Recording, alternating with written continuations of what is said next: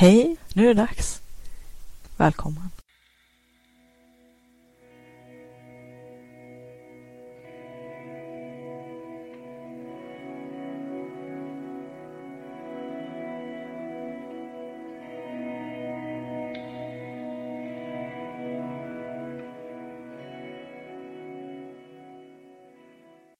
Vill du uppleva mera kreativitet och flow, få mer kvalitetstid till ditt skapande och kreativa liv, mer energi och lust, tillgång till dina kreativa superkrafter? Då har du kommit helt rätt. Välkommen till Kreativitetspodden. Hoppas att du ska ha en trevlig lyssning. Hej och välkommen till Kreativitetspodden igen, avsnitt 34. Det var ett tag sedan och eh, anledningarna är flera, men framförallt en stor anledning att det har varit lite radiotystnad i sex månader är att eh, en del saker har hänt. Jag ska redan nu säga att allt har gått bra så att ingen behöver sitta och bita på naglarna eller känna oro eller ångest. Ett mirakel hände och eh, ja, mirakler finns. Även om jag inte kanske direkt hade väntat mig att uppleva ett för egen del jag är inte riktigt lagd åt det hållet. Snarare tvärtom. att Jag tror kanske på mirakler, men mera för andras del. Hur som helst, eh, anledningen till att det har varit lite svårt att komma vidare med podden har varit eh, som sagt flera, men, men, men det största på grund av det här som har hänt. Som jag tänkte jag skulle berätta väldigt kort om, för att det är ju på flera sätt jag har ju genom podden pratat om att vara autentisk, att vara sig själv. Samtidigt som att en del saker är privata och eh, tangerar kanske det som är vettigt att prata om i, en, i ett större sammanhang. Samtidigt som att det känns angeläget att också berätta varför inte podden har funnits ute eller kommit några nya avsnitt. Jag vet att en hel del som har väntat på ett avsnitt eller flera rättare sagt med tanke på att det gått sex månader och varit ganska glest emellan de senaste avsnitten som har kommit ut. Så jag ehm, tar sats och eh, ska försöka berätta den här historien så kortfattat och så effektivt jag kan. Jag fick den 22 februari 2017 besked att jag till 90 procents chans hade levercancer. Och om det skulle vara aggressiv cancer så skulle jag ha tre månader kvar. Det tråkiga med levercancer är att eh, det inte riktigt finns något ljus i den tunneln, inte på sikt i alla fall, inte för de flesta. Eftersom att det är den mest svårdiagnostiserade och den mest svårbehandlade cancerformen som finns.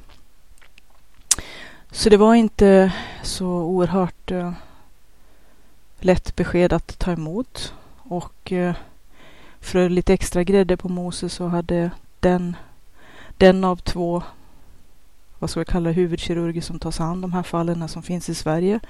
Just den typen av fall som jag var i alla fall. um, sa att han räknade upp en handfull olika sorters cancer som var så mycket bättre att få än den här som jag hade till 90 procents chans. Uh, och uh, lyckades pricka in en 5-1 eftersom att samtliga som han nämnde var, hade jag nära och kära som hade dött i. Så det kändes inte sådär jättestrålande. Samtidigt som att jag ska ärligt säga att för mig kändes det mycket bättre att få klara besked rakt på sak. Inte inlindat och inget annat hymmel. Men det var ett fruktansvärt slag. Det går ju inte att beskriva i ord. Eh, så att eh, han frågade hur jag ville göra. Problemet om det är aggressiv cancer så fort man öppnar så då har man så att säga lagt i turbon och då kommer hastförloppet att bli mycket snabbt. Och eftersom att min mamma dog i aggressiv cancer så har jag sett på nära håll att de sista tre månaderna blir som man då har kvar blir inte precis någon fest. Och det är ju ganska tungt, fruktansvärt tungt faktiskt när man har mindreårigt barn och hade hoppats på åtminstone få fullfölja några fler av sina projekt här i livet. Så här i efterhand är det svårt naturligtvis att förstå hur man, hade, hur man klarade, överlevde bara den mentala biten av det här. Men det man är tvungen, det är man ju tvungen. För alla er som tycker att det här C-ordet cancer, det är ju fruktansvärt jobbigt ord. Och många, eller de allra flesta har ju faktiskt anhöriga eller vänner eller själv har drabbats. Så det är oerhört stigmatiserat. Det är därför som jag har dragit mig för att spela in det här avsnittet, absolut. Eh, jag ska igen påminna om att allting gick fruktansvärt bra efter omständigheterna och med tanke på den diagnosen och den utsikten. Ett mirakel hände och jag genomgick några svåra operationer. Och det tar fyra månader innan man kan analysera klart vävnaden som de tar ut. Och eh, det är fyra veckor som är ganska fruktansvärda att vänta på besked. Och eh, när vi då fick göra återbesök hos en av de kirurgerna som var delaktiga i operationen så eh, sa han att jag inte hade cancer. Och det var ju extremt oväntat för att eh, för mig var det naturligtvis ett, hoppas det inte är aggressivt, två, hur mycket tid kan jag köpa med hjälp av behandling, mm, kemo, strålning och sådana saker. Så att det var ju en fruktansvärd märklig situation som uppstod när man hade förväntat sig ett eh, ganska, ja, det var ju förväntat ett definitivt besked. I efterhand så har jag ju fått reda på att 90 procent var kanske till och med i överkant i just mitt fall. Eftersom att, eh, ja, som sagt, röntgenbilderna såg ut som de såg ut och det ena med det andra. Så att varje fall är helt och hållet ett eget fall så att ni ska inte alls gå hem och döma era egna eller anhörigas eller vänner och bekantas fall utifrån det som jag berättar här för att det är oerhört olika för varje person. Varje story är olika och eh, också utfallet som jag är ett levande bevis för faktiskt.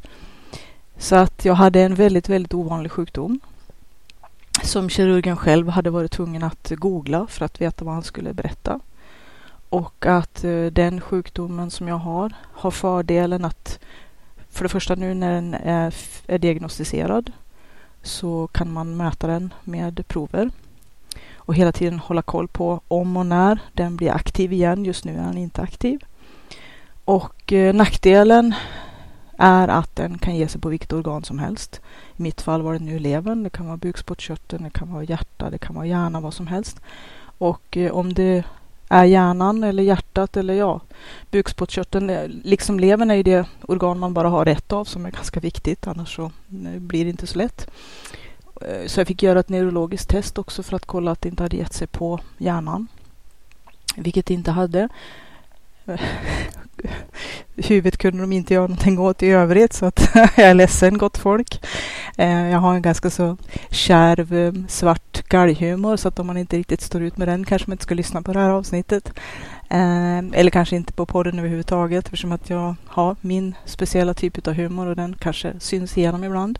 Men om man inte kan skratta åt eländet så blir det lite svårt ibland så att det är väl det sättet som jag har valt att försöka handskas med en del saker. Man kan inte skratta bort naturligtvis allt men ibland måste man skratta åt livet och alla saker som händer på vägen för att man ska orka helt enkelt. Alternativet är ju inte så, ja, utav två onda val så får man välja det minst onda helt enkelt.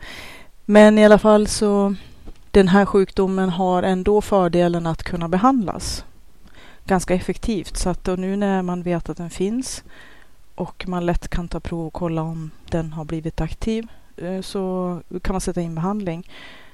Så att eh, tur i oturen på ett sätt eftersom att om någonting sånt här hade hänt som hade kanske satt sig på hjärnan eller något annat organ så hade det kanske och i och för sig, det var väl nära nog att eh, det hade hänt också, att jag hade hunnit eh, streba av helt enkelt innan man hade vetat vilken, vilken eh, sjukdom det handlade om. Nu så agerade och det såg ut på... Jag hade 6000 röntgenbilder. De hade röntgat mig under en timme och tio minuter. Och levern är ett väldigt tätt organ så man kan inte riktigt se exakt vad som är där utan man kan bara se utifrån hur gallgångarna rör sig Eh, som det var i mitt fall i vart fall. Och att eh, då kunde man se att det fanns ett föremål där, en tumör. Men eh, det var alltså inte cancer. Så att eh, det var ett ganska omtumlande besked. Och när man har åkt dit till Akademiska för att få det här beskedet och, och har stålsatt sig för att helt enkelt köpa tid och att försöka se eh, realistiskt och eh, eh, Ehm, ja, i ett sånt läge som jag var så kan man inte helt enkelt gå omkring och hoppas eller tro på någon magisk eh, lösning eftersom att som sagt prognosen och diagnosen var ruskig helt enkelt. Nu tog det ju ett år innan jag, som idag, är i ganska stort sett i fysisk form tillbaka så, så att jag fungerar ganska okej. Okay. Eh, eller ganska okej, okay, det låter eh, lite... Eh, jag fungerar helt och hållet fullt ut som innan jag blev sjuk. Däremot så har jag en hel del rehabilitering naturligtvis för att komma tillbaka till full styrka och full kondition. Men jag är på god väg i alla fall. Så att det var ju ett besked som man verkligen inte hade ens vågat hoppas på. Det, knappast att man ens visste att det fanns. Det visste inte ens kirurgen utan som sagt han var tvungen att googla. Och det finns två professorer i hela Sverige som vet någonting om den här sjukdomen i, i detalj. Men eh, jag är ju oerhört tacksam. Dels för att sjukvården finns i Sverige för oss Även om att den inte alltid funkar så, kanske exakt så att det, som alla människor i alla lägen, i alla situationer eh, vill eller önskar eller behöver. Men vi har sjukvård i det här landet. Och eh, hade det här hänt någon annanstans så hade jag haft en sjukvårdskostnad nu på x antal miljoner. Förmodligen. Jag har en kompis som blev sjuk i Australien och råkade ut för ett par, tre, fyra operationer och eh, fick eh, genom att han var tvungen att slussa räkningarna till försäkringskassa och försäkringsbolag och ja, det svenska systemet så fick jag han se eh, vad det stod på de eh, räkningarna och det är ganska stora summor. Så att vi ska vara tacksamma för att vi har sjukvård och att vi ska fortsätta kämpa för att vi får ha, fortsätta ha sjukvård och ha ett trygghetsnät, system i det här landet hur eller varför eller på vilka vis. Ja, det finns säkert många olika politiska riktningar och teorier, men alla är ju ovilliga kanske att Eh, eh, ja, alla, det lät lite grymt, men att väldigt många är ju ovilliga att eh, lägga en spänn på någonting som de inte har omedelbar nytta eller glädje av själva. Det låter lite hårt att säga. Men den dagen man sitter själv på pottan då mm, brukar det låta lite annorlunda. Det är ganska många svenskar som bor och lever utomlands men så fort det börjar att bli lite krabbigt med hälsan, då vill de åka hem. Nu är jag kanske lite sarkastisk. Jag ber om ursäkt om det är någon som har blivit eh, kliven på tårna. Men igen så vill jag bara säga att jag är oerhört tacksam att vi har sjukvård i det här landet. Och att vi bör värna om det och jobba för och kämpa för det att det är ingenting som vi ska ta lätt på. Att även om vi inte alltid får exakt allt som vi önskar, hoppas och drömmer om när det gäller vår egen hälsa eller vår egen sjukvård. De som driver alla sjukvårdsinrättningar är också bara människor och gör sitt bästa utifrån de förutsättningar som finns. Och de förutsättningar som finns styrs ju väldigt mycket politiskt och ekonomiskt. Nu hade jag inte tänkt att min kreativitetspodd riktigt skulle bli en Eh, är ett politiskt forum eh, så att jag kommer in på en liten avstickare här. Men just det här med att känna tacksamhet för att vi faktiskt har sjukvård överhuvudtaget. I andra länder skulle vi förmodligen inte överleva en sån här sak tror jag. Om vi inte hade fruktansvärt mycket pengar på plånboken när vi kommer in på akutmottagningen. Tyvärr är det så i många länder. Men jag ska kliva av min lilla soapbox eller tvållåda som det var förr i tiden i vissa parker tror jag i England eh, så hade man ju vissa politiska agitatörer som stod på en, på en soapbox och, och höll sina anföranden. Eh, så i tidernas begynnelse för, för väldigt länge sedan, före sociala medier och eh, före våran tid, till och med före min tid. Så att, eh, det är bara sånt jag har läst om. Men vi kanske behöver faktiskt eh, tänka på sådana här saker lite mera och att tänka ur situationen om det är vi som drabbas. Våran familj, eller våra nära och kära eller vi själva. Att vi kanske inte ska vara så snara att döma ut saker och ting. En dag kan det vara vi som sitter på pottan. I alla fall så utsikterna att eh, lämna en minderårig eh, son och man och eh, ett kreativt liv faktiskt var oerhört tungt. Och jag måste ju, även om det kanske verkar väldigt nackstyvt av mig att säga i min egen kreativitetspodd, men jag måste säga att det som höll liv i mig när det var som mörkast var faktiskt kreativiteten.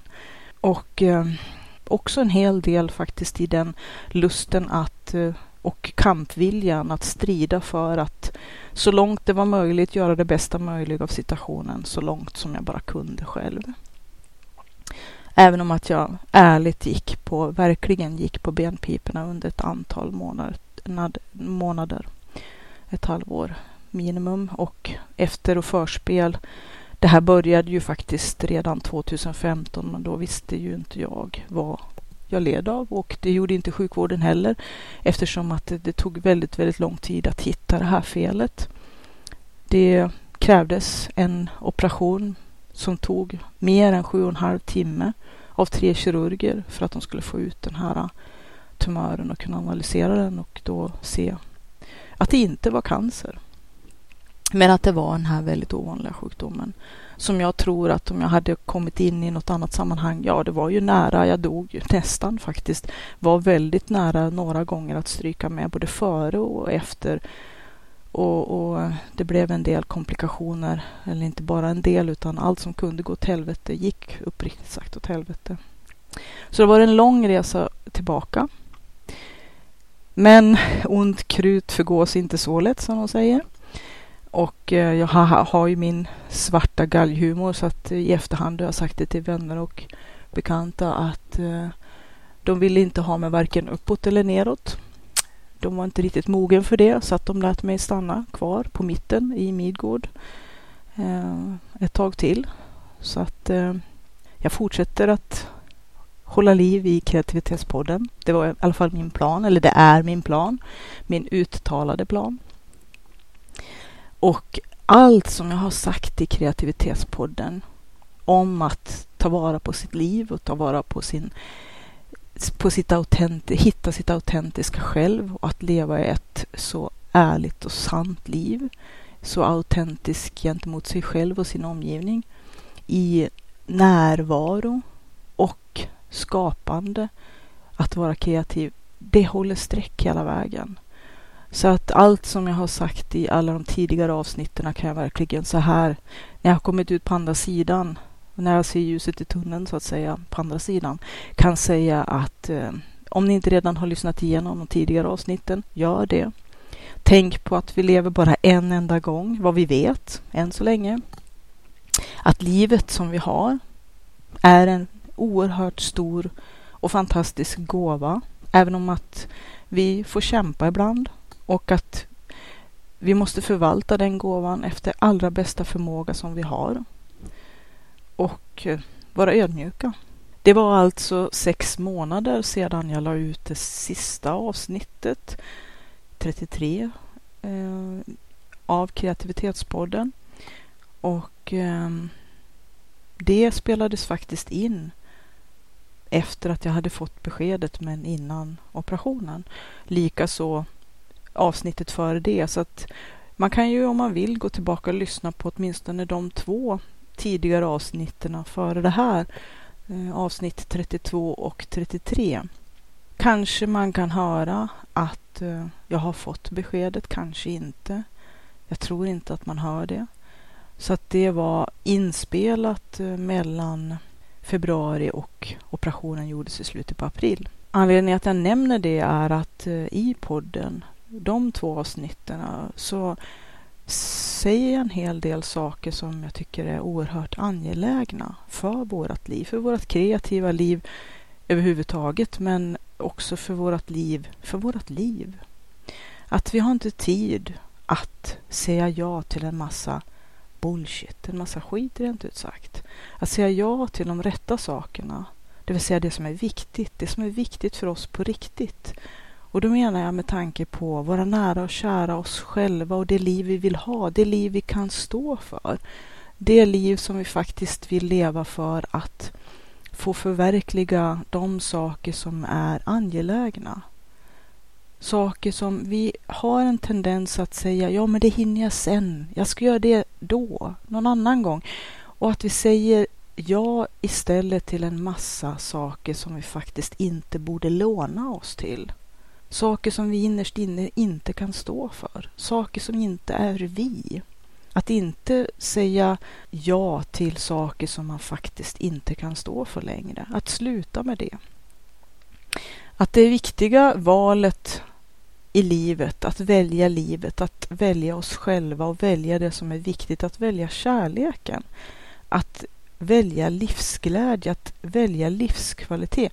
Det gör vi varje dag, i varje beslut. Och det låter ju väldigt, väldigt nackstyvt det också kanske för många som lever och är fast i, i ja, jag har levt i ett helvete i flera års tid nu på grund av den här sjukdomen. Så att jag sitter inte här på mina höga hästar och säger till dig att du ska minsann göra det som är det rätta eller bla bla bla. Absolut inte.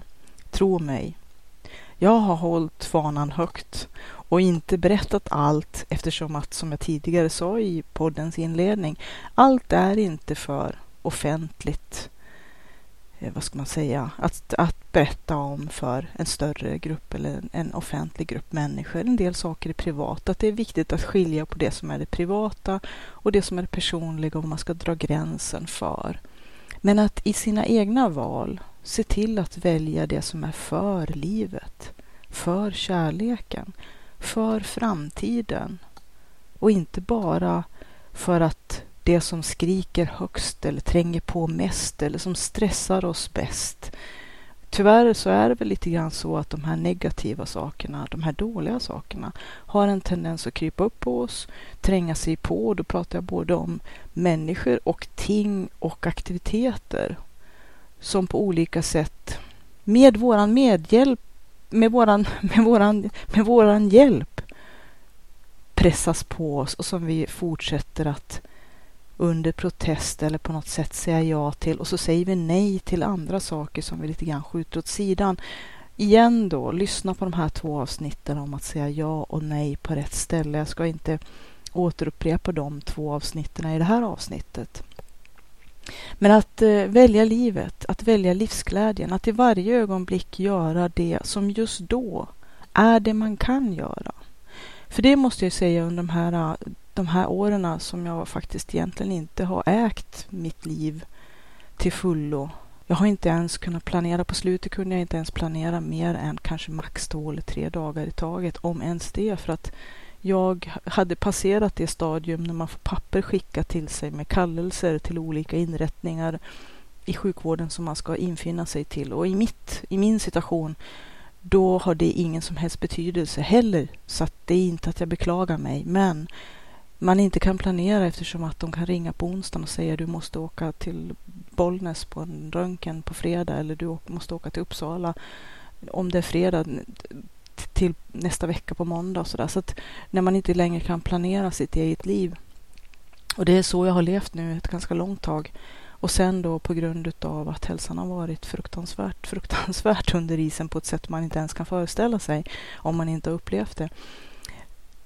Och då väger jag inte ens in de mentala och psykologiska och känslomässiga delarna. För att så här i efterhand kan jag inte ens begripa att jag klarade skallen överhuvudtaget. Men igen är det kreativiteten och långa promenader som har klarat skallen på mig. För att många gånger var det faktiskt så att jag trodde att jag skulle spränga topplockspackningen. Så att långa promenader och att eh, röra mig fysiskt, att vara... Jag kom fram till det till slut, att för att inte den här oerhörda stressen inför att stå inför sin egen död faktiskt, rätt och slätt. Den oerhörda stressen som varje natt då när allt tystnar och man har chansen att, eller chansen, att man hamnar i, i den här tystnaden att kunna tänka och att allting varvar upp och att man då känner att stressen och blodtrycket höjs på en nivå så att det börjar bli hälsovådligt. Då kom jag fram till efter en del grunnande på nätterna, för att jag var ju väldigt orolig faktiskt, att det hade varit ironiskt om jag skulle strebat av eller hamna i en ännu sämre hälsomässig skick hälsomässig situation på grund av att jag hade fått en stroke eller en eh, hjärnblödning eller någonting, för det var, kändes faktiskt nära nog som att det skulle kunna hända. Så kom jag fram till att enda sättet för mig att behålla skallen, det var att vara fysiskt och mentalt rörlig. Det vill säga att hela tiden jobba med min kropp och jobba med, mitt, med, min, med min mentala förmåga. Och i, i det kommer det kreativa, det kreativa skapandet. Att det är det som faktiskt gjorde att jag kunde klara skallen, att inte bli galen eller få en hjärnblödning på kuppen. Så att eh, långa promenader var också en strategi för mig att inför de månaderna innan operationen kunna komma i så bra fysisk form naturligtvis som bara var möjligt för att ja, som sagt sju och en halv timme plus operationer med tre personer som, som rotar i en och eh, två liters blodförlust och alla de efterkomplikationer som blev kräver ju att man jobbar så mycket som möjligt som man bara kan med sitt med det fysiska i i förväg. Jag hade inte så gott om tid men den tid jag hade skulle jag använda maximalt. Även i det kreativa hänseendet. Det var inte så himla kul utsikt att kanske inte ha någon mera tid. Och det är väl det som egentligen är, om man ska vara väldigt, väldigt konkret. Vi vet ju aldrig hur länge vi ska leva. Ingen av oss. Hur mycket tid vi har. Det är där, det är där som allting egentligen koncentreras. Det här med att säga ja till rätt saker, säga nej till rätt saker. Vi vet inte hur mycket tid vi har. Så varje minut, varje dag, varje vecka, varje månad, varje år är viktig, jätteviktig. För det är det liv vi har fått. Varken mer eller mindre. Och vi vet aldrig hur långt det kommer att bli. Jag brukar skoja och skämta till min son att jag ska bli 126 år så att jag ska kunna koppla fast hans eh, hans eh, rullator bak på bilen och, och, så att han ska få åka race efter när han är gammal gubbe. Jag tycker han inte är dugg kul eftersom att han är en cool 13-åring nu. Men eh, i alla fall, vi vet faktiskt inte. Jag hoppas naturligtvis på ett långt och kreativt liv. Och nu när jag kommer ut på andra sidan så här så har jag på ett sätt också som jag ser det återfötts. Jag fyllde ett år i år eh, så att, ehm, ja, så kan man också se det. Men egentligen för alla människor, vi återföds ju varje, varje morgon vi vaknar. Varje nytt år är ju faktiskt en på nytt födelse. Sen om man bestämmer sig för att man ska starta sitt nya år vid nyårsafton eller något annat datum som är viktigt för en. Egentligen, kan, egentligen ganska ointressant. Eller faktiskt egentligen, varför ska man eh, hela tiden ha det här eh, nyårsafton som den här heliga dagen när livet så att säga ska Ehm, kickstartas eller återstartas eller man ska liksom ha alla de här goda löftena om allt man ska förverkliga och så sen efter ett par tre veckor in på nya året så har allt runnit ut i sanden för våra ambitioner har varit skyhöga och ja, alltid med samma grejer tror jag också, typ att vi ska gå ner 10, 20, 30, 40 kilo i vikt och vi ska sluta röka och äta godis och allt vad det är för någonting och börja träna på gym och hela den där baletten. Men eh, att eh, istället kanske tänka att varje dag är en ny dag och att eh, ta vara på varje dag som är en ny dag. Hur bra eller dålig gårdagen än gick så får vi faktiskt en ny chans varje ny dag och att göra det bästa möjliga av den. Jag har ju alltid haft som motto att göra det man kan med det man har, där man står göra det bästa möjliga av situationen i alla lägen. Ibland är inte läget så där strålande bra. Det var det inte för mig den 22 februari 2017. Det kan man säga verkligen att det inte var. Och inte den tiden som skulle komma därefter heller. Jag vet faktiskt inte om jag hade vetat hur jävligt, hur fruktansvärt, vilket helvete jag skulle vara igenom innan jag idag här kan sitta nästan fullt återställd och berätta den här storyn om jag då i förväg hade vetat vad jag hade varit tvungen att ta mig igenom. Allt, all den misären då när jag mådde och, och var som sämst, som värst, så vet jag inte riktigt om jag kanske hade kastat in handduken. Kanske, jag vet inte. Det kan ju vara en fördel att i förväg inte veta hur jävligt livet kommer att pröva en. Men samtidigt så tänker jag också att det som kommer lätt eller kommer billigt, det brukar oftast inte vara så mycket värt. Och jag tänkte på det också då när jag gick mina de här långa promenaderna. För att dels stärka min fysik så mycket jag kunde, men också för att klara skallen och inte spränga topplockspackningen. Så tänkte jag att om man inte blir Siddhartha eller en Buddha nära på efter det här, då blir man det aldrig. Och jag vet inte hur mycket som har förändrats. Eh, jag kanske inte är eh, sådär eh, upplyst som Buddha nu heller, men jag har kommit ett steg närmare. Däremot kanske tacksamheten och ödmjukheten är lite större. Och jag sa i något tidigare avsnitt av kreativitetspodden ganska tidigt tror jag att jag har ju genom åren faktiskt från det att jag var ganska ung haft som en, en teknik när jag har känt mig vissen eller framförallt kanske sur och grinig och bitter och cynisk och otrevlig och tråkig och hemsk och omotiverad. För att ge mig själv en kick där bak, liksom kick in the pants som de säger på engelska, så har jag uppsökt närmsta kyrkogård och sitt, suttit där på en bänk eller gått omkring. Och det har omedelbart gjort att jag har kunnat se saker och ting i ett klarare ljus. Att alla kommer att hamna här. Förr eller senare. Helst senare naturligtvis. Men eh, att vi har den här tiden och att det är viktigt att ta hand om den. För det är vårt liv. Det är det här vi har fått. Den gåvan vi har att förvalta. Och jag har ju aldrig faktiskt haft någon annan avsikt. Så på det viset har faktiskt inte särskilt mycket förändrats nu ska jag inte vara så nackstyv, nu säger jag det ordet igen för tredje gången i den här podden, nu ska jag inte vara så nackstyv fjärde gången, att säga att eh, jag var redan perfekt från början eller att jag redan hade sett ljuset. Det, eh, så. Men vissa saker har jag faktiskt förstått på ett tidigt stadium och det är att ta hand om mitt liv, att göra det mesta möjliga, det bästa möjliga av det med det jag har Även om att ibland kanske inte det har varit så mycket. Och ibland har det varit förtvivlat. Som de flesta människors liv faktiskt. Vi är ju bara människor. Men att eh, ibland kanske ta sig själv i rockkragen och skaka sig själv och tänka att eh, nu börjar jag bli lite otroligt gnällig här och att jag kanske börjar mm, beklaga mig över att allting är så orättvist och bla bla bla och ingen förstår och det ena med det tredje. Jag har pratat om det också tidigare poddar. Men att vi måste faktiskt se till att föra vårt eget liv framåt av egen kraft för att det är ingen annan som kommer att göra det.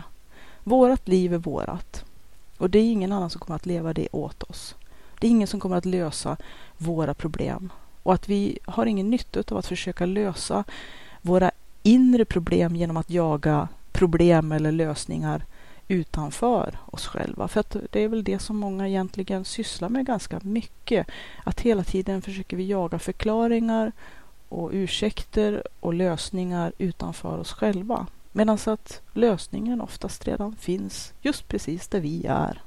Att vi är ju både kanske ursprunget till våra problem och lösningen till de problemen också. Ifall att vi är beredda att jobba med oss själva. Och det är inte alltid eh, mindfulness och yoga som det ser ut på de här glassiga eh, reklambilderna och livsstilsmagasinerna. Det kan vara ganska jordnära som jag har upplevt. En promenad i skogen när kanske vädret eller årstiden inte är det mest romantiska man kanske inte är så himla insta-ready hela tiden i sitt liv. Utan livet är faktiskt ganska brutalt ibland. Och att vi måste, som de säger på engelska, roll with the punches. Och försöka utnyttja kraften i även det här som är jobbigt och svårt. Som i japansk kampsport, att man nu ser jag inte livet kanske som en fiende eller en motståndare och inte andra människor heller, inte nödvändigtvis. Men att kanske utnyttja kraften i även de här äh, negativa sakerna, försöka vända det till så någonting meningsfullt och positivt. Så meningsfullt och positivt som vi bara kan. För mig, när jag stod inför det som förmodligen var min död, på nära eller kort sikt. Om det hade varit aggressiv då hade egentligen de sista tre månaderna bestått av en massa praktiska och ganska tråkiga besvär eller, eller, eller um, praktiska saker som måste lösas uh, och vart man vill ligga och sådana saker. Inga roliga saker att tänka på ens. Men um, även då om jag hade haft lite mera tid så hade det ju också varit tvunget att tänka vad hinner jag? Vad ska jag egentligen lägga min tid på? Väldigt mycket, det man i alla fall kan säga när man står inför en sån här situation, det är ju att allt onödigt bjäfs rent ut sagt, det bara faller av från sidorna och försvinner. För det är så oerhört ointressant. Så oerhört inte viktigt längre. Och det är det som kanske är en sak att ta med sig från det här äventyret. Att eh, förstå de saker som är i princip helt ointressanta när det verkligen gäller. Tricket tror jag, det är att försöka räkna ut det innan man står inför vitöga för vitöga med döden. Faktiskt. Det känns ju lite onödigt dramatiskt om man inte behöver. Men att för att ta vara på sitt eget liv och göra det bästa möjliga utav det man har utav sig själv och få ut så mycket som möjligt livsglädje och kreativt liv som man kan. Att uh, kanske ibland sätta sig ner med sig själv och resonera. Det här som jag sysslar med just nu. Hur viktigt på en skala är det? Vilka saker skulle omedelbart bara försvinna rätt ner och ut i sopen om jag stod inför tre månader, ett halvår, ett år kvar att leva. Det här är ju en teknik som används ganska mycket i en massa olika sammanhang. Där man då säger, Eh, ställer en fråga om du fick besked att du bara hade ett år kvar att leva, vad skulle du göra och sådana saker. Men på riktigt alltså, tänka efter, vad egentligen ska jag syssla med? För att alla de här dagarna som rinner iväg, som är vårt liv, det är ju våran resa, vårt äventyr. Och eh, att resan är ju det viktiga. Jag har inte bråttom att komma dit vi allihopa till slut kommer att komma ändå. Till vägs ände, det vill säga våran egen grav. När det än blir. Jag har inte bråttom dit. Så därför måste ju resan vara det betydelsefulla. Det som ska vara vårt liv. Inte vart det ska ta oss. För dit kommer vi nog tids nog i alla fall. Ja, som sagt. Eh, de två avsnitten som jag spelade in, de senaste två förutom det här, 32 och 33, då hade jag fått beskedet och väntade på att operationen skulle bli av. Så om man lyssnar på de avsnitten i det ljuset så kanske man hör lite andra saker än om man nu har hört på de två avsnitten innan det här avsnittet.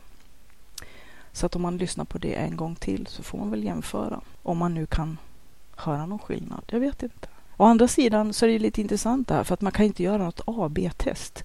Det vill säga man kan inte göra en sak i livet och så sen backa bandet och göra, välja en annan väg och göra det och så jämföra de två. Vi kan ju liksom bara leva varje vägsträcka en gång, inte göra några parallella race och sen jämföra dem. Inte exakt samtidigt i vart fall. Det är klart man kan ju prova olika saker efter varandra, men man kan inte direkt jämföra de upplevelserna. Så att i en eh, teoretisk värld så skulle jag kunna ha spelat in avsnitt 32 och 33 för att nu liksom göra det här lite mer konkret. Det är lite abstrakt eh, fundering som jag kom in på bara så här. Men om man tänker att jag hade spelat in avsnitt 32 och 33 innan jag hade fått beskedet och sen spelat in exakt samma avsnitt på exakt samma med samma innehåll efter beskedet om man skulle ha hört skillnaden eller om inriktningen hade blivit annorlunda. Om jag hade kunnat gjort ett AB-test där, eller om ni hade kunnat gjort ett AB-test. Kanske det inte skulle ha varit någon skillnad. Eller så kanske det skulle ha varit radikal skillnad. Däremot så vet jag att inspirationen till de avsnitten som handlade om att säga ja och nej på rätt ställen hade jag ju fått långt tidigare. Eh, så att eh, egentligen pratar jag bara om någonting, eller bara om, det låter lite negativt. Men så pratar jag om samma sak som jag faktiskt hade på mitt lilla minnespapper. Eh, jag har skrivit ett litet körschema över saker som jag har haft idéer om saker som jag ska prata om i kreativitetspodden och anteckningarna blir bara längre och längre. Så att jag kommer nog aldrig att komma ikapp och det är ju faktiskt i och för sig ganska strålande. kommer aldrig bli slut på inspiration till olika avsnitt i kreativitetspodden. Eh, eftersom att jag kommer inte att hinna ikapp alla de idéer som jag har. För att eh, återknyta till kreativiteten, det är lätt man kommer på små avstickare när man sitter och pratar så här. Och jag pratar ju alltid helt utan eh, manus. Även om att jag har några hållpunkter, saker som jag tänkt att jag ska prata om. Det här med kreativiteten som höll mig vid liv då, när det var som svartast.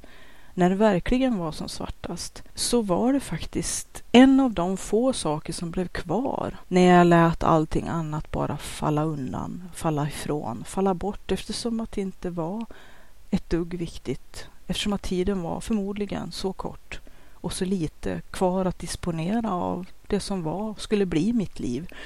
Så att eh, jag eh, hade inte sådär oerhört många punkter kvar. Naturligtvis mina nära och kära, min familj och eh, att försöka hålla mig själv i så bra fysiskt och psykiskt skick för att kunna gå igenom det här fruktansvärda. Den här, jag kan ju säga så här i efterhand när man har kommit igenom allt det som jag har kommit igenom om, nu har jag inte gått in på några detaljer eftersom att jag vill skona folk för att det verkligen är triggervarning på det mesta. Det senaste året har faktiskt varit en enda lång triggervarning om jag skulle gå in på detaljer. Så det gör jag inte utav en massa skäl. Men jag kan säga att eh, ett eh, citat som slog an en sträng hos mig, det var Winston Churchill som, som ska ha sagt When you are going through hell, keep going. Alltså när man går igenom helvetet, då är det bara att fortsätta rakt fram tills man är igenom skiten. Och det var det enda stora hägrande, eller hägrande, det är kanske fel ord, men det, det mål jag hade, att överleva och kämpa mig igenom det här. Och att eh, jag är inte den personen som hade tänkt att ge upp i förtid. Jag skulle fan mig igenom den här skiten till varje pris. Jag är inte den som lägger, lägger ner eller som viker ner mig eller kvittar. Jag ger inte upp. Jag har aldrig vikt ner mig eller slutat kämpa även om i vissa lägen har det varit verkligen förtvivlat och som det också blev verkligt förtvivlat i vissa lägen. Men, men att ge upp, det fanns aldrig i min hjärna. Även om att eh, ja, som jag sa tidigare, hade jag vetat vad jag skulle vara tvungen att gå igenom, vet 17 om jag inte hade kastat in handduken i förväg. Men fördelen med livet är att man får faktiskt inte veta allting i förväg. Och man kan inte kvitta i förskott. Och det kanske är tur, för att eh, vi allihopa tror jag, de allra flesta människor som har levt ett, ett eh, vuxet normalt liv, har gått igenom en massa skit det är, livet är inte en dans på rosor eller en, en liksom surf på räkmacka för någon av oss. Och det har jag sagt i mina poddar tidigare också. Att ibland är det en fight. Och det är en fight som i alla fall jag är beredd att ta. Även om att ibland är det verkligen så att man har blodsmak i käften.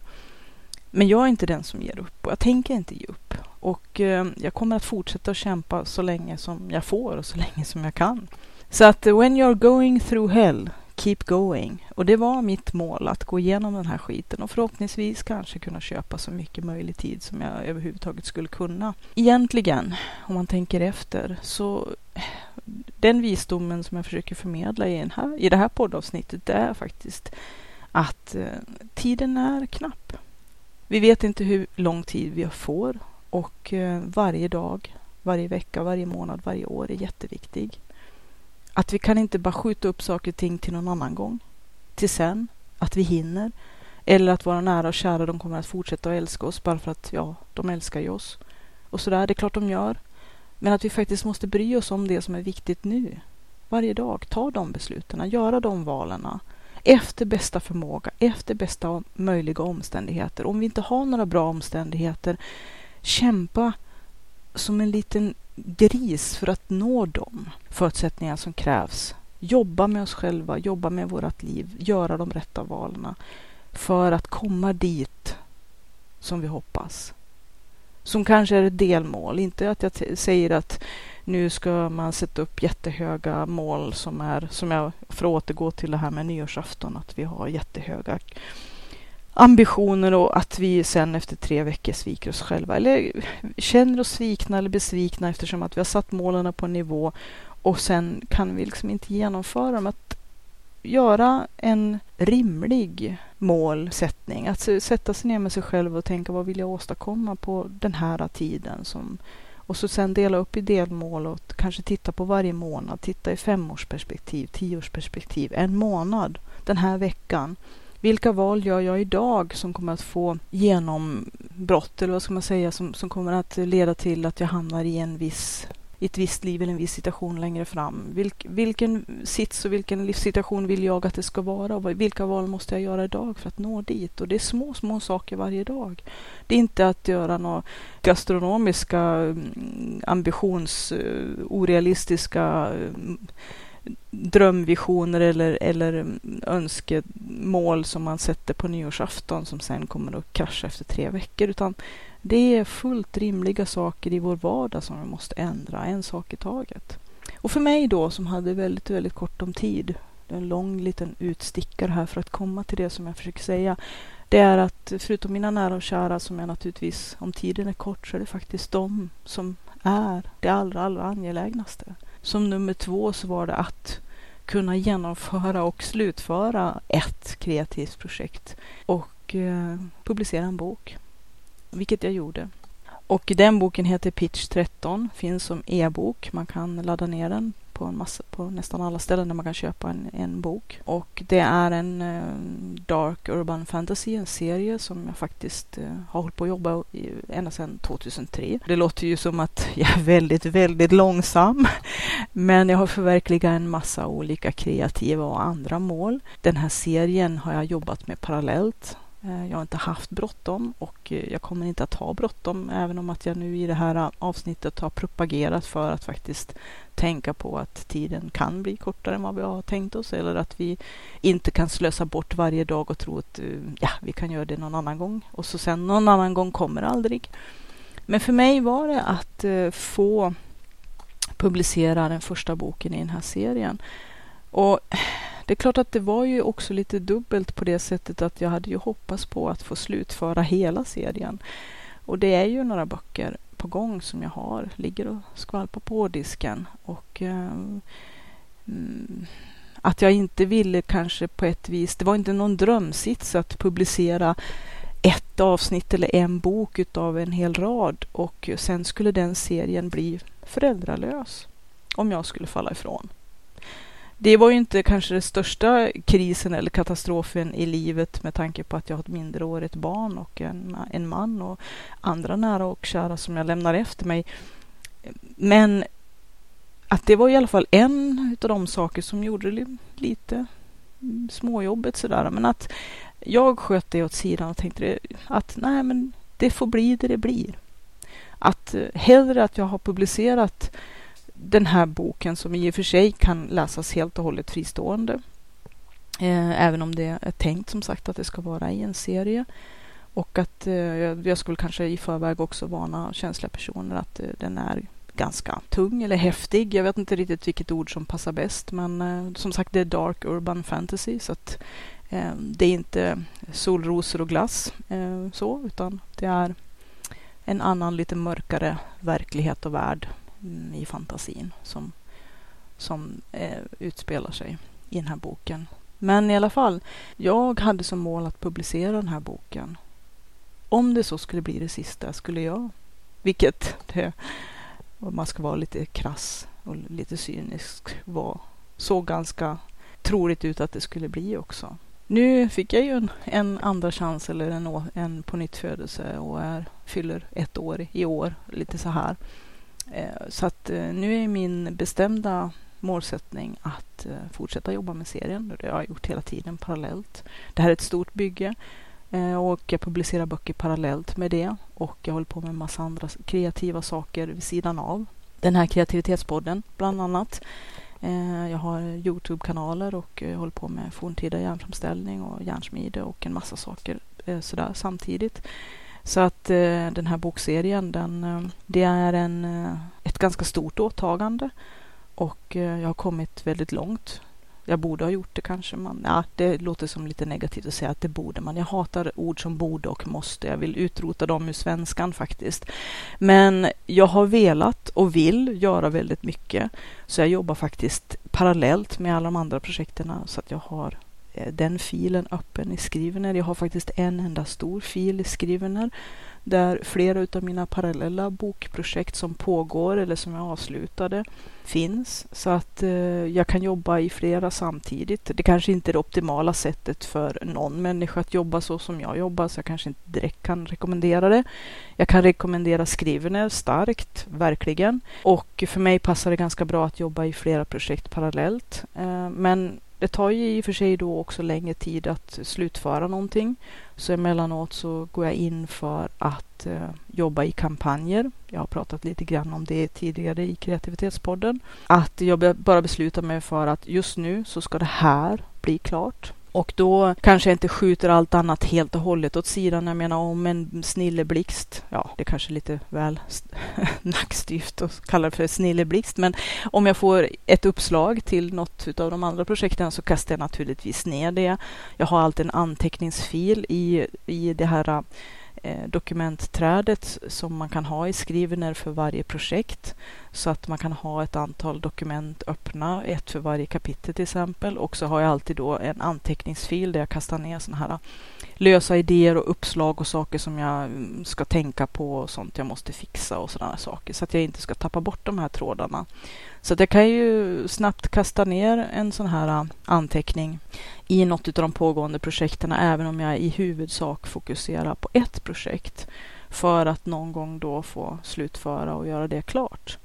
För jag känner väl att eh, ibland kommer jag in i sådana perioder när jag känner att okej, okay, jag jobbar väldigt mycket med massa saker, men att ingenting kommer ur händerna och ingenting blir klart och då blir jag lite frustrerad och då kör jag den här kampanjmodellen att jag beslutar, jag har en tidsplan för allt som jag gör. Där jag har lagt allting i tågordning när jag vill liksom så att säga bli klart med det ena och med det andra och i vilken ordning det ska göras. Men att ibland känna nej, nu vill jag faktiskt känna att det blir lite, eh, få gasa på lite grann och känna att det här projektet faktiskt drar på sig lite mera och kanske till och med radikalt mycket. Och att det kanske får gå i mål.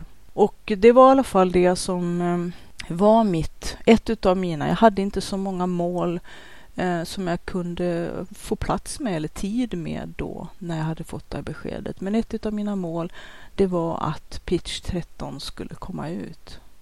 Och jag har ju då som sagt, eh, de andra delarna är i olika stadier utav färdigt. Eh, omslag och allting är klart. Alla detaljerna är inte på plats men att det finns en hel del arbete som eh, måste göras. Eh, och eh, den andra delen är på god väg nu. Och att det ser i alla fall ut som att jag får en andra chans att fullfölja den här serien, vilket jag är oerhört tacksam för. Så att om du är lite intresserad så kan du ju köpa Pitch eh, 13 och läsa om du gillar den typen av böcker. Jag tänkte att i de kommande avsnitten av Kreativitetspodden skulle jag prata en hel del om olika verktyg eftersom att jag är ständigt på jakt efter olika sätt att förbättra och eh, effektivisera mitt eh, sätt att arbeta. Jag är en person som gillar att testa allting som är nytt och häftigt och även sånt som är gammalt och beprövat. För att se vilka sätt som passar mig och vilka sätt jag kan anpassa så att de blir maximalt optimala för mig, optimerade för mig. Och jag tänker att det kanske skulle kunna vara inspirerande för dig som lyssnar. Så att eh, ett avsnitt som kommer kommer kanske att göra en djupdykning på riktigt i Skrivener. Ett av de allra bästa författare och skrivarverktygen som finns. Och jag tänkte också, nu har jag haft en intensiv period med olika typer av appar jag är ju inte, som jag har sagt i tidigare avsnitt av Kreativitetspodden, så är inte jag någon stor älskare utav att sitta och eh, låta skärmar som mobiltelefoner och så vidare och så vidare ta över livet fullständigt. Att man väldigt lätt att fastna i de fällorna. Jag tror att det är ett kommande, stort växande hälsoproblem i framtiden. Renodlat hälsoproblem eh, fysiskt och psykiskt men också med tanke på ergonomi och en massa andra saker. Men framför allt också det här med närvaro och eh, livskvalitet. Eh, jag tror också att många kommer att, mer, som redan har börjat hända, att vi har eh, nu har ju dataspel blivit diagnostiserat vad jag förstår som, en, som ett missbruk. Ett, en missbrukssjukdom, möjlig missbrukssjukdom.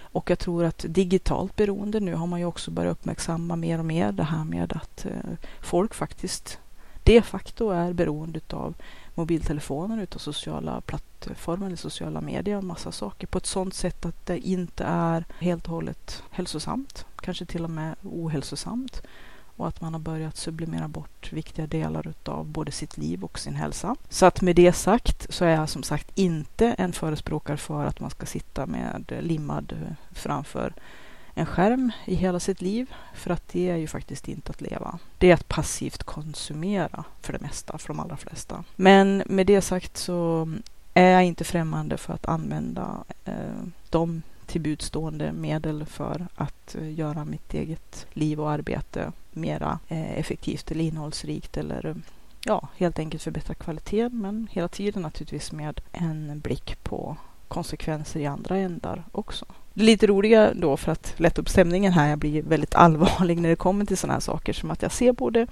stora fördelar. Jag är som sagt inte den som säger nej till väldigt, väldigt eh, eh användbara verktyg och några stycken sådana har jag hittat och det är de jag tänker jag ska prata om i framtiden. Eh, för att det är några stycken som verkligen har eh, gjort mig eh, jätteglad för att de finns. För att de kan underlätta och hjälpa mig i mitt arbete och mitt liv så oerhört mycket. Så det tackar jag för. Men eh, att jag också naturligtvis, man måste ju fortsätta att vara kritisk. Både självkritisk och kritisk mot eh, saker och ting. Att kunna se både de positiva och de negativa sidorna så att man inte antingen eh, del, eh, antingen säger att allting är bara skit eller säger att allting är guld och gröna skogar och så kanske man är lite för romantisk eller lite för um, bortkollad så att man faktiskt inte ser vilka effekter det faktiskt också kan ha som inte är så positiva. Att som jag hela tiden förespråkar att man ska vara källkritisk och att man ska se till att ta in så mycket kunskap och information från så många olika håll som möjligt och att aldrig sluta tänka själv. Det är ju mina käpphästar. Men att um, då när jag satt här någon, någon eftermiddag och tittade på några av de här apparna som jag håller på att utforska så, så sa min son Jaha, ska du bli en sån där mobilmamma nu? Och det tyckte jag lät lite roligt faktiskt. Uh, ja, så att uh, lite grann det är på programmet. Jag har en hel del massa andra saker också. Men jag tror jag ska runda av nu för att annars blir det här rysligt långt. Och vi hörs igen. Ha det gott och lev ett kreativt liv. Tack för att du har lyssnat på den här podden. Hoppas den var till mycket nytta och glädje. Om du vill läsa mera om Siddharta, gå in på www.siddharta.se Z-I-D-D-H-A-R-T-A.se. Där finns också kontaktuppgifter så att du kan till exempel mejla om du har frågor eller kommentarer eller vill ta upp något ämne som du gärna vill höra på podden i framtiden. Välkommen att höra av dig. Kreativitetspodden har också en egen Facebookgrupp så att om du söker på kreativitet eller kreativitetspodden så hittar du kreativitetspodden på Facebook. Anmäl dig gärna där som följare så får du uppdateringar löpande om nya avsnitt och saker som händer på kreativitetsfronten. Du kan också gå in på www.sidharta.se och klicka på länken högst upp till vänster bidra för att se vad du kan göra för att hjälpa den här podden att fortleva och att visa ditt stöd. Så gå in där på bidra så ser du hur det går till. Jag som driver kreativitetspodden heter Katrin Sidharta Tangen och jag är författare, järnsmed, driver www.sidharta.se och Sidhartas webbutik. Jag har skrivit flera böcker, bland annat Skapa och sälj som är en handbok för entreprenörer, kreativa och skapande människor. Jag har skrivit Forntida järn, Ancient Iron, som handlar om forntida järnframställning och eh, vikingatida järnsmide. Jag har även skrivit Pitch 13 som är en serie i genren Dark Urban Fantasy och eh, nu finns även ljudboken för kreativitet och flow enligt Siddharta. Allt detta kan du hitta på www.siddharta.se där du också kan gå in i butiken, Siddhartas webbshop, där böckerna kan köpas till bästa pris. Böckerna kan också hittas på Bokus och Adlibris och på de vanliga ställena där du köper böcker. E-böckerna kan också köpas via Kobo och eh, Amazon med flera ställen där e-böcker säljs. Ha det gott. Tack för att du har lyssnat. Hej då!